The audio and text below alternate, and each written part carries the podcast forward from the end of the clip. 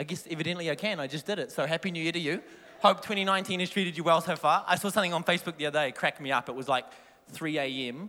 on the 1st of January. They're like, 2020 is my year. They're like, I've already messed it up. that was from Sam Seed. No, it wasn't. I'm joking, I'm joking.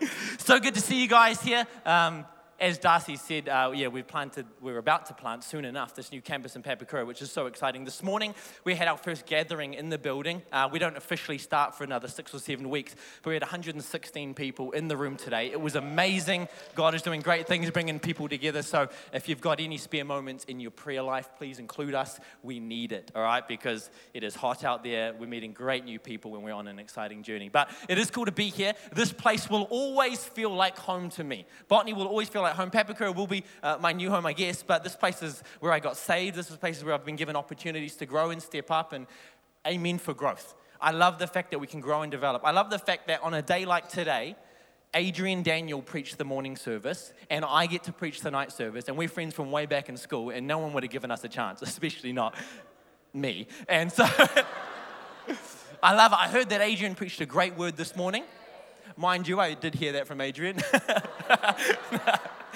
I'm joking. No, he's, he's amazing. And I heard Abby did a great job emceeing this morning. So cool. Hey, Pastor Stephen Bix, our lead pastors here, are away just for a little while on a much deserved break. So it's our honor to be able to hang out with you guys and share some good stuff today. So today, uh, the title of my message, and it should be, I don't know if you know, you, you didn't get notes because I didn't submit it on time. How good. Um, but it's called, the, the name of the message is called The Gospel Plus GST.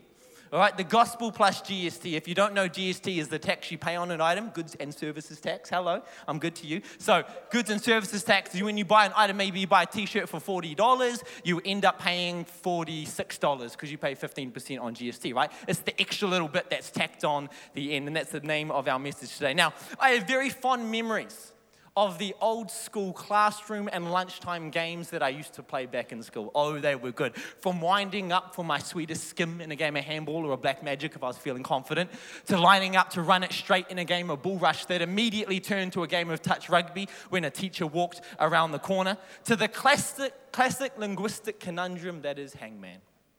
To think that that poor gentleman had his life hanging in the arms of primary school students and their spelling is quite a tragedy. But there's one classroom challenge game, if you will, to rule them all. One that really tested the character and the seemingly innocent souls of poor little children, and that was Chinese whispers. now, there's two types of Chinese whisperers in this world. Three, if you include the Asian girl named Lily from Pitch Perfect but two main types of Chinese whisperers in this world. The first one is those of which feel partly responsible for delivering a consistent and trustworthy message along the line. And then there's those who feel solely responsible for twisting the facts all in the name of a good laugh. What starts at one end of the line as monkeys like to eat bananas, mysteriously somehow by the end of the line ends up as Zach Harris is looking for a wife. And and everyone laughs and everyone looks around suspiciously, and only one person knows who the true hero is. And the one that sent out the original message is hearing this twisted version shouting out, Fake news! This is not what I said, it's not what I intended. You know, one of the most contended subjects on the planet is the validity and the interpretation of Scripture, the Holy Bible. A compilation of God's finest and mankind's worst moments all put together. It's a compilation and a collection of genres, perspectives, narratives, and a few poems chucked in to keep the creatives happy. What exactly is the Bible trying to say? And why is it so important? I think it's important because it's declaring itself to be the Word of God, a representation of His heart for us, and an instruction on the way in which He intends us to live. It's not just what human authors are transcribing, but what God Himself is actually trying to say to His people. This is big. This is really big, and so it's no surprise that it's been a point of contention for a few thousand years.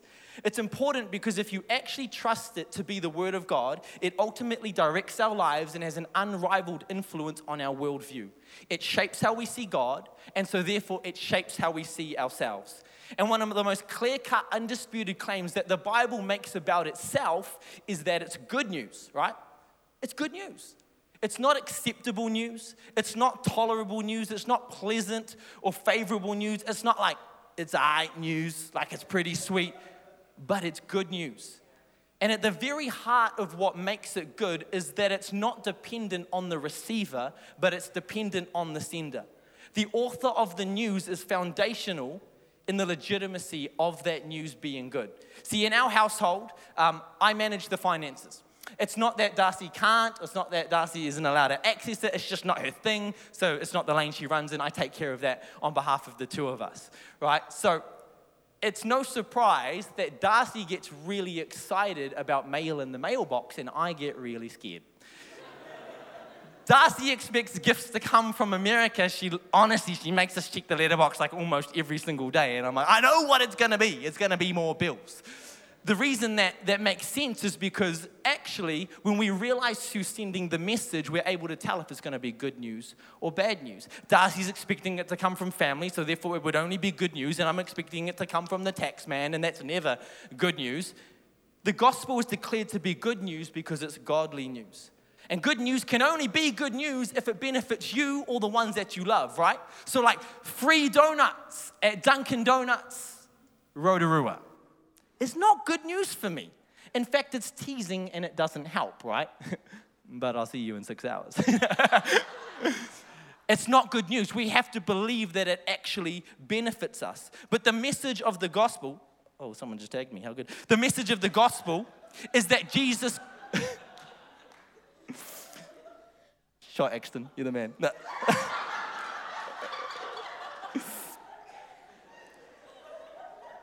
Guys, we've got a lot to get through. Let's not get distracted.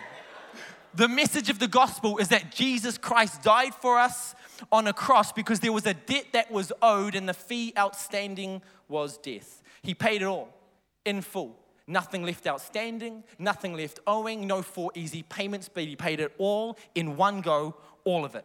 And Jesus was sinless, which means he personally owed nothing, but out of love and grace and out of a place to know us intimately, he paid what we couldn't so that we could have what we couldn't attain ourselves.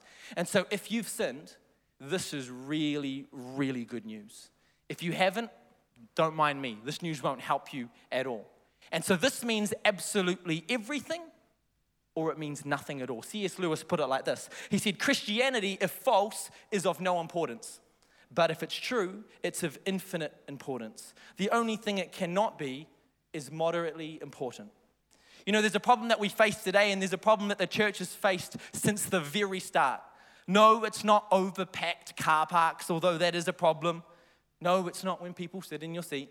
Get over it, you'll be all right. It's not clip art and Comic Sans font and sermon slides, although that is a serious devil inviter, that one. It's not that some people run around and worship with flags, although that needs to be addressed immediately. Like, praise God, it's not here. But it's simply that we struggle to accept the gospel for what it really is.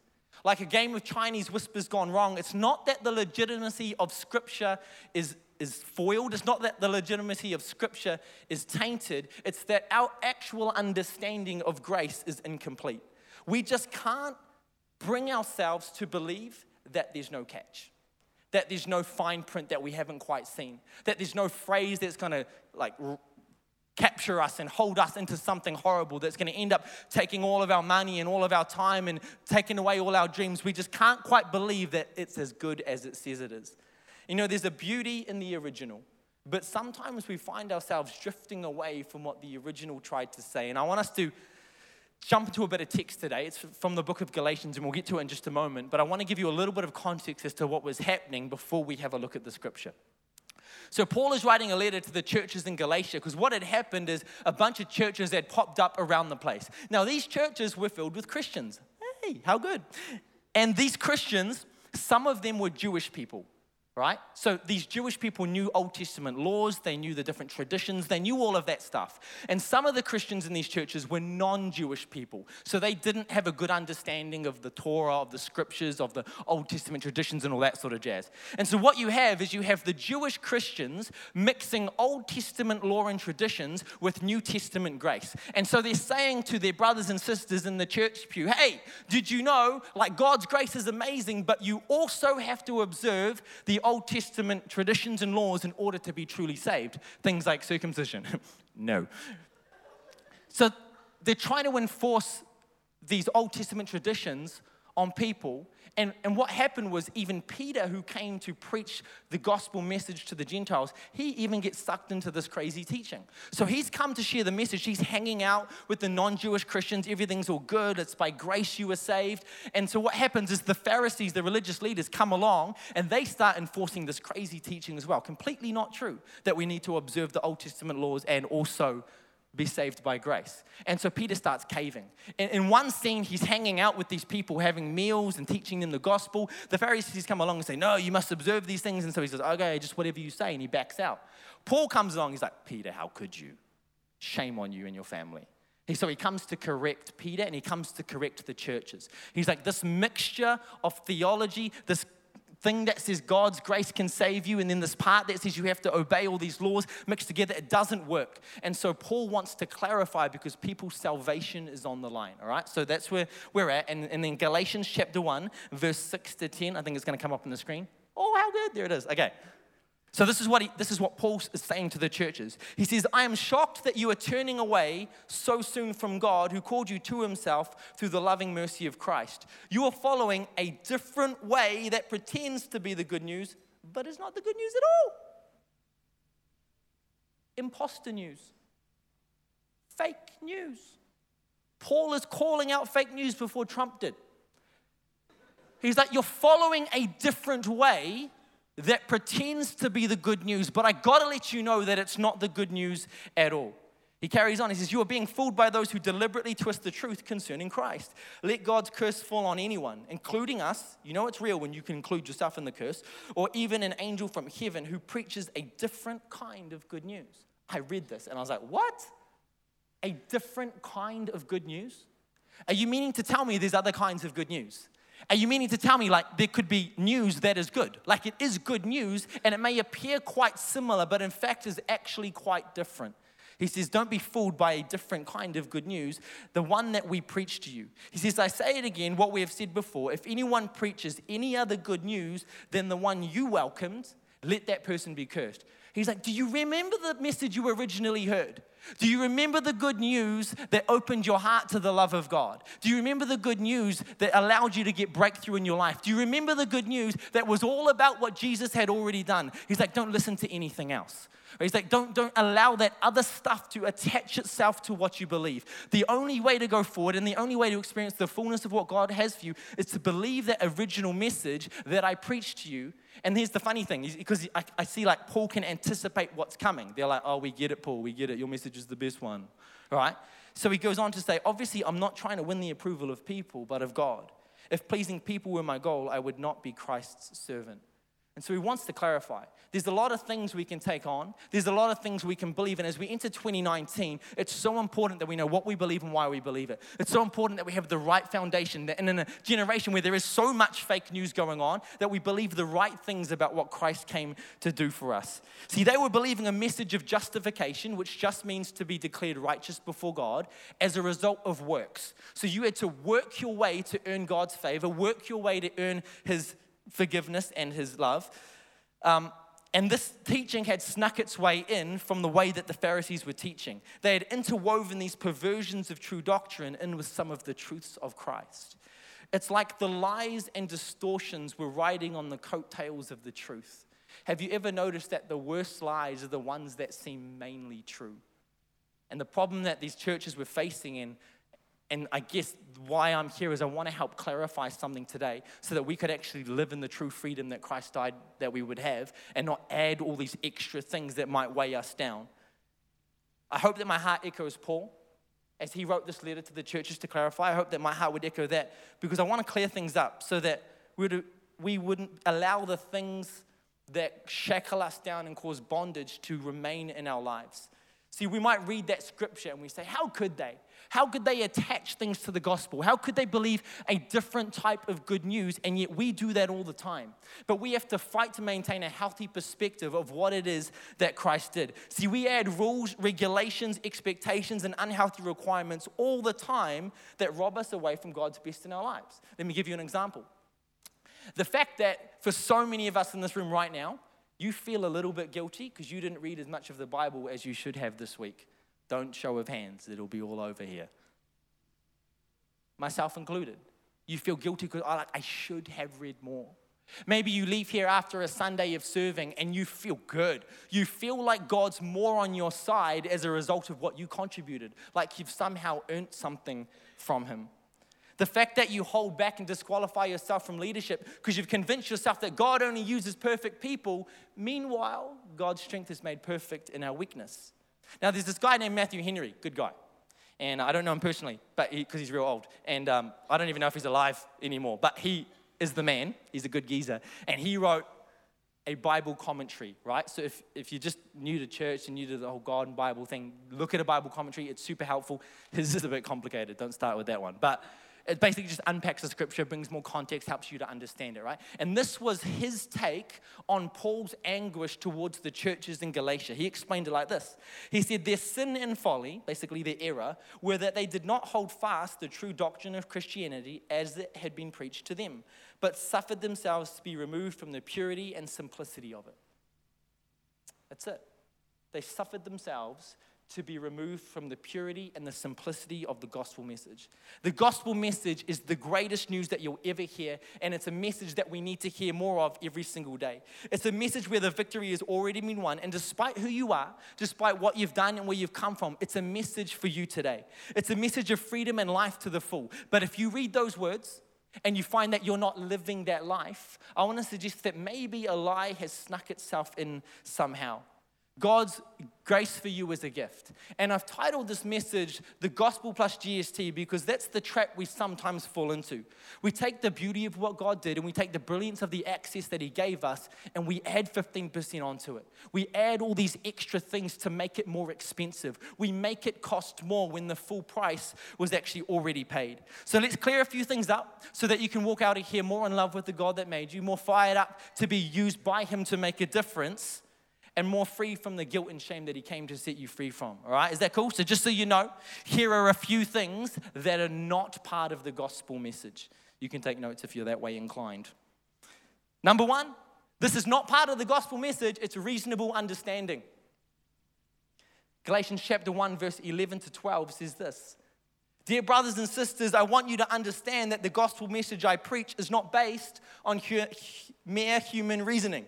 I received my message from no human source and no one taught me. Instead, I received it by direct revelation from Jesus Christ. The first thing you need to know about understanding the gospel is that you will never fully understand the gospel.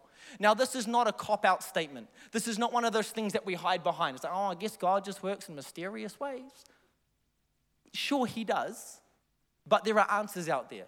Seek out the answers, get around wise people, ask the answers, ask God for wisdom, but understand that the majesty and the magnitude of our God will never fully compute in your mind. 1 Corinthians 2, verse 9 says, No eye has seen, no ear has heard, no mind can even imagine what the Lord has planned for those who love Him. Like, you can't even fathom in your mind what God is capable of. And again, this is not a cop out. This is not something that we as Christians hide behind when we can't explain things. There are answers, but for, for, you to think that you could get an answer to everything is just foolish. Like, there's no way God is small enough to be fully comprehended in our own mind. See, what God did for us is so gracious, so generous, and so outrageously selfish that it doesn't pass through our psyche as reasonable. And so Paul said that it wasn't based on human reasoning because that would make it reasonable. Meaning we could fully fathom the extent as to how and why something happened. You know, I've had so many young people over the last years in youth ministry, too many years, and they'll come in. I've, I've had this question so many times. I'll be like, Frosty, how do I convince my friend or my family member that God is real? Now, although I believe there's amazing, brilliant intellectual resource out there? My answer is always the same you can't. I wish you could. I wish it was that easy. I wish it was as easy as human intellect, but you can't. You can't mentally convince someone that Jesus Christ is Lord and that He gave everything for them. My mom wouldn't even give me a dollar. Like straight up, one time I asked, plate on the wall next to my head. Like she wouldn't even give me a dollar. So, how was I meant to believe that the God of heaven would leave his majestic throne in heaven, give up the majesty, give up the glory, and come and be crucified on my behalf that I may have life? There's just no way I could fathom this sort of generosity.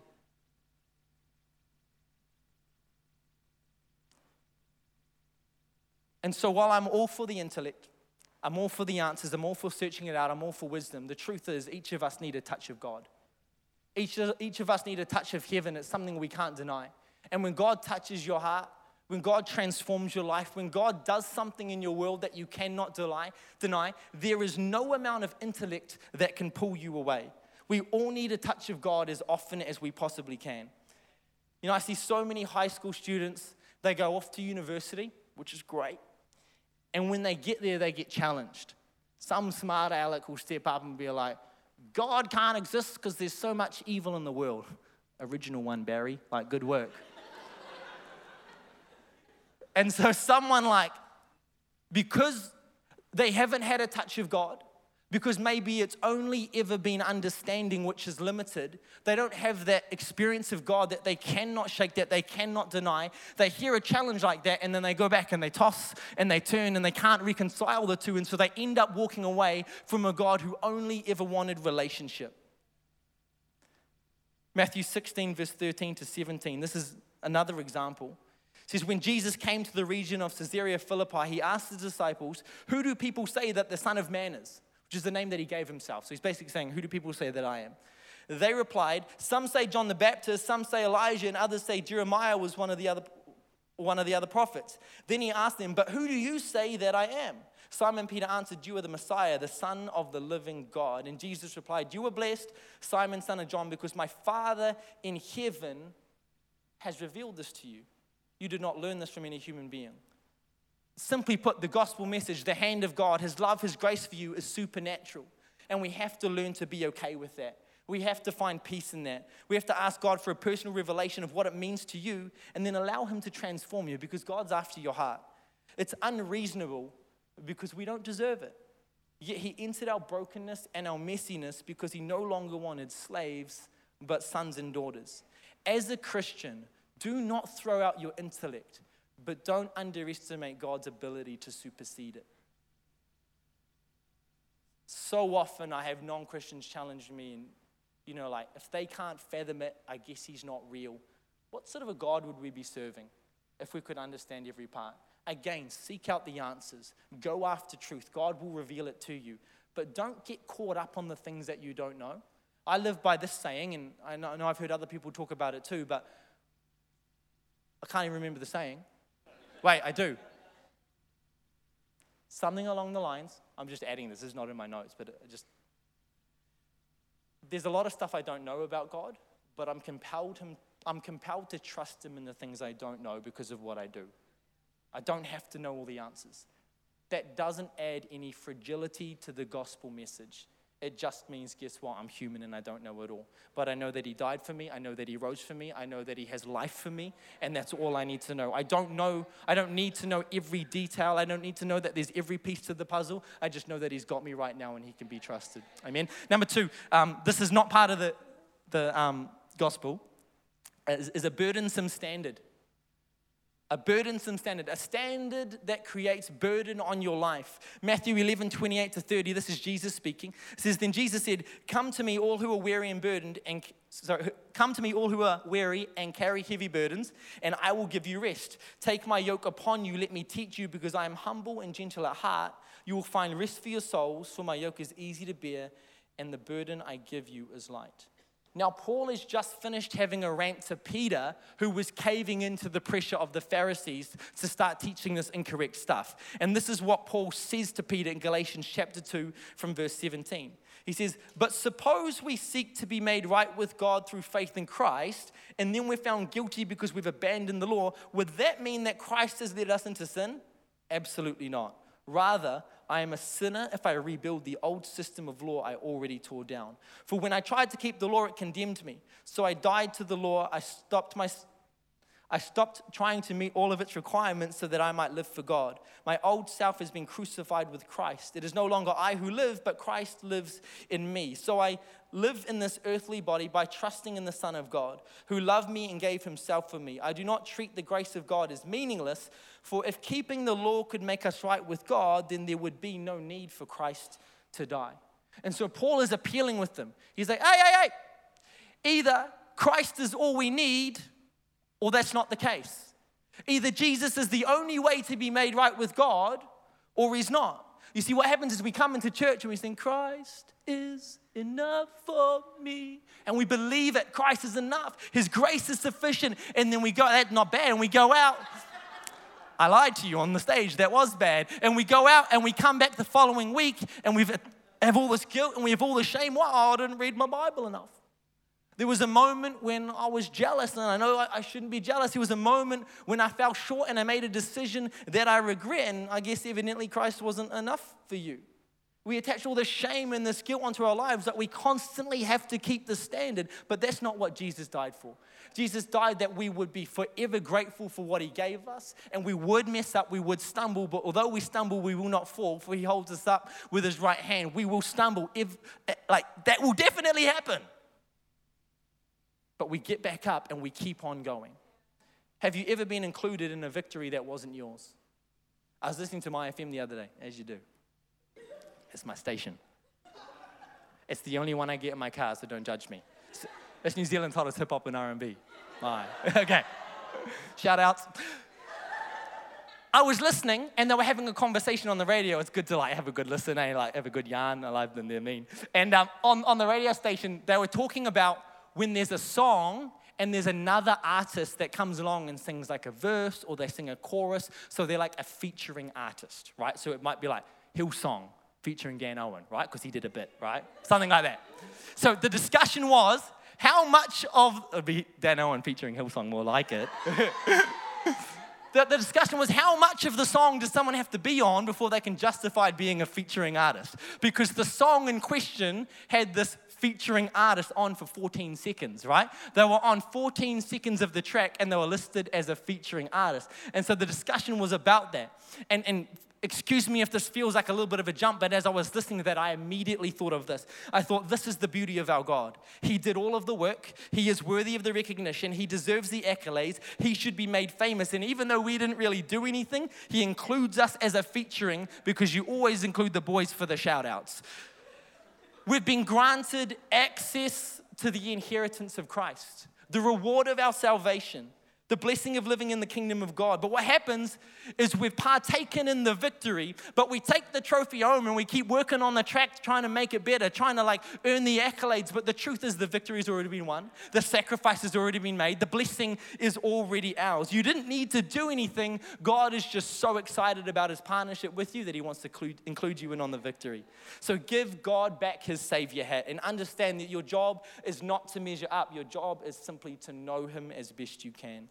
The message of what Christ did for you on the cross brings hope, it brings freedom, it brings joy, it brings peace. In fact, the fruit of the Spirit is love, joy, peace, patience, kindness, goodness, faithfulness, gentleness, and self control. That is the evidence of God working in your life. The fruit of the Spirit is not condemnation. It's not guilt. It's not shame. And so, if you're a Christian constantly wading the waters of guilt and shame, then maybe, just maybe, you've let a few lies in and you're living your life according to a good news that is not the truth about Christ at all. And so this is what we do, 2 Corinthians 10:5. We demolish arguments and every pretension that sets itself up against the knowledge of God, and we take captive every thought to make it obedient to Christ. The gospel message is about grace and it's about abundant life. There is no burdensome standard that we have to live up to, but a life of freedom that comes by the grace of God. The third and final thing is this this is not part of the gospel. Passive involvement and band. You guys can join me. That'd be awesome. Final thing passive involvement. It's not part of the gospel message. Yes, we are saved by grace alone. That's amazing. Yes, there is nothing we need to do in order to earn love. Yet He died for so much more than for us to be passively involved. Our response to God is not one of obligation, but one of privilege. And so, the only appropriate response for us, the only appropriate response we can muster is one of gratitude. God, thank you for believing in me when nobody else would. God, thank you for forgiving me when my sin deserved death. God, thank you for calling me, even though there's been so many times when I've turned my back on you. You know, when someone brings you freedom, the natural and fitting response is to live in adoration and appreciation of that person. True freedom will never result in you being inactive. The gospel message is meant to free you in order to mobilize you. You are not meant to sit still. This is not about passively being involved. God didn't set you free so that you could just sit and be stagnant, but He has a plan and a purpose for your life. There's a call on your life, and there's an assignment for you. It's the one where He wants to partner with you, but you have to understand that we will never pay Him back, and we're not trying to.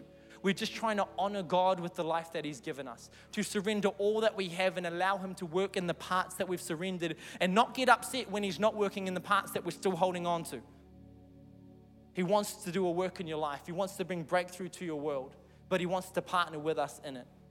You know, if someone gets released from prison, they don't go home and sit on the couch. They make the most of the freedom that they've been granted. They get out and they make the most of it. Bible says that it is for freedom that Christ has set you free.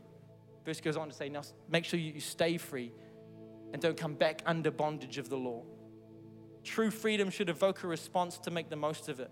We live generously towards those that grant us freedom. That's why we have discounts for return servicemen. That's why we do things like that to honor those that have given so much that we could live in freedom. It's not that we're obligated to, it's not that we have to, but it brings a real joy to be able to honor, to be able to give back, to be able to be generous towards those that have brought freedom to our life.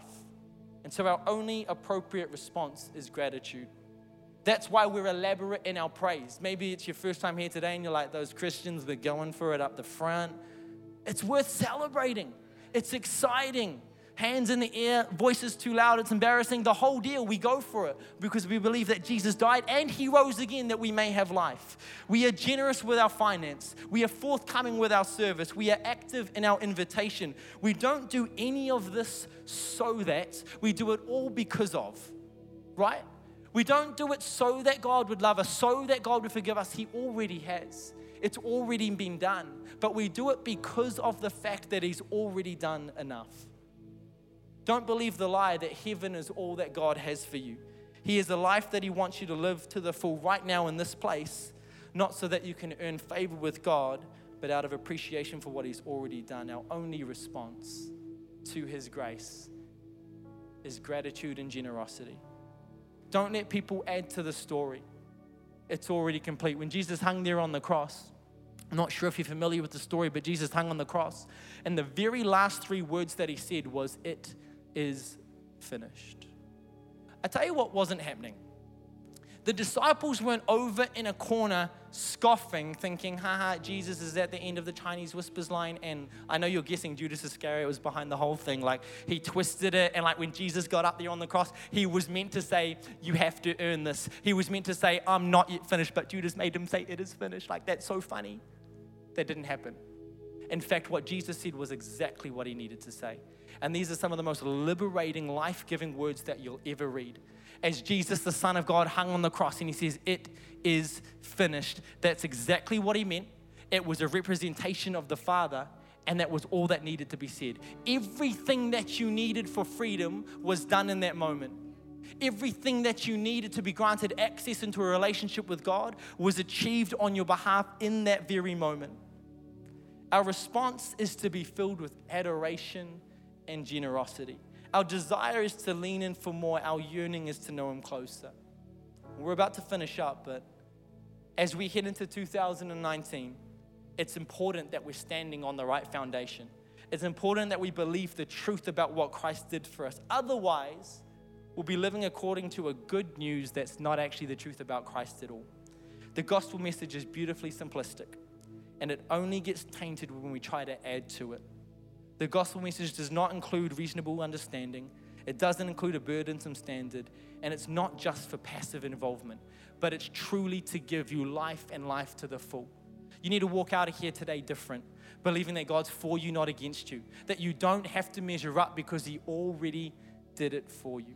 I want to invite everyone just to close their eyes. I want to pray for two groups of people just now. I'm not claiming to be a master. I'm not claiming to be a seasoned veteran, but in my time in ministry, one of the most common things that I hear, the common struggles, is people feeling like they don't measure up to God. And can I say this in the nicest way possible? You don't. but it's actually okay because it's in that weakness that God's strength is made perfect. He's not expecting you to measure up. That's why He sent Jesus to do it on your behalf. And so, the first group of people I want to pray for are those that read the words in Scripture. Maybe they hear them in a sermon or in a podcast. You hear that there's freedom, you hear that there's grace, but you find that that's not the walk that you're walking. You find that that's not the freedom that you're experiencing. I want to pray for you in just a moment. In just a second, I'm going to ask you to lift your hand if that's you. You're just saying, yeah, like, I'm a Christian. I've given my life to God. I've heard of the promises, but I'm still carrying around these random expectations and standards that I'm trying to reach. And God wants to break that off your life tonight. With every eye closed, if that's you, I just want you to pop up your hand just so I can see it and you can put it right back down. Awesome, awesome, awesome, awesome. Yeah, there's hands everywhere. That's fine. This is just acknowledgement between you and God. You're saying, That's me. I want God to do a work in my life. Awesome. Yeah, there's some more over here on my left trying to measure up. You feel like you're not good enough for God. Yeah, awesome. Thank you. Is there anyone else in the middle? Great. Just a couple more moments. I'm going to pray for you. God, I thank you that there is a scripture in your word, in your living word, that simply states that your grace is sufficient, that it is enough. That when you hung on the cross and you said, It is finished, all that needed to be done was done. And so, God, I pray that your peace of heaven would fall upon every heart here today. God, those that lifted their hands that are feeling a burden, I pray, God, that they would come to you, all who are weary and heavy burden, and that you would give them rest.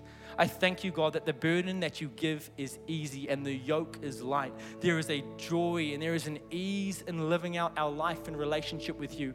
It doesn't mean life's always easy, but I thank you, God, that you partner with us in that. And so right now, I break off the spirit of bondage. I pray, God, that true freedom would come to the hearts of these people that have lifted their hand, that have acknowledged you in this moment. And I pray, God, as they leave this place, they would experience the freedom of Christ like they've never experienced it in Jesus' name. With every eye still closed, I want to pray one final prayer. Maybe you're here in this room.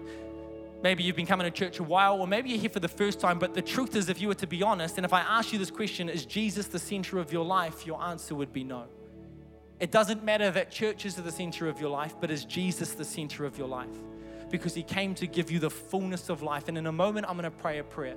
Bible says that we've all sinned and we all fall short of the glory of God. Basically means we've all messed up and that sin separates us from God.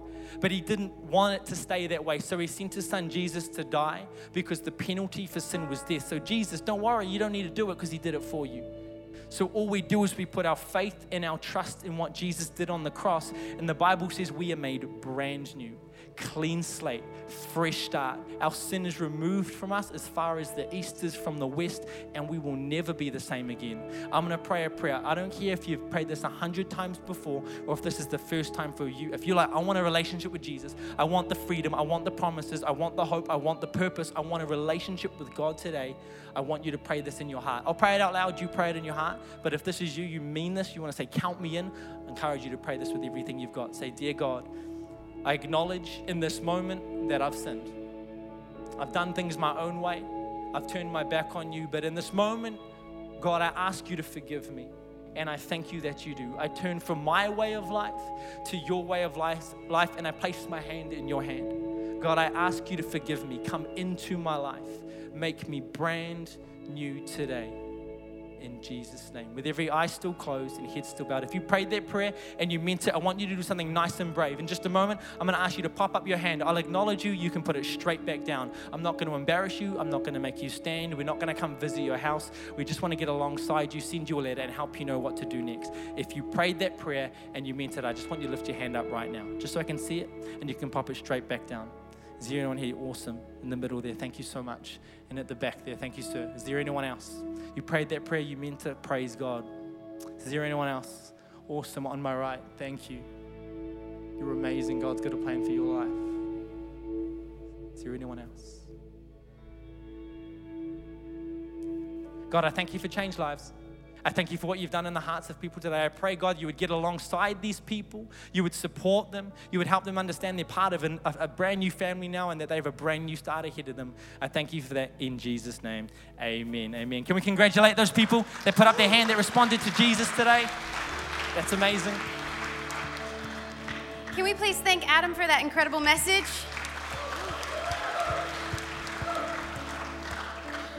Hey, if you just made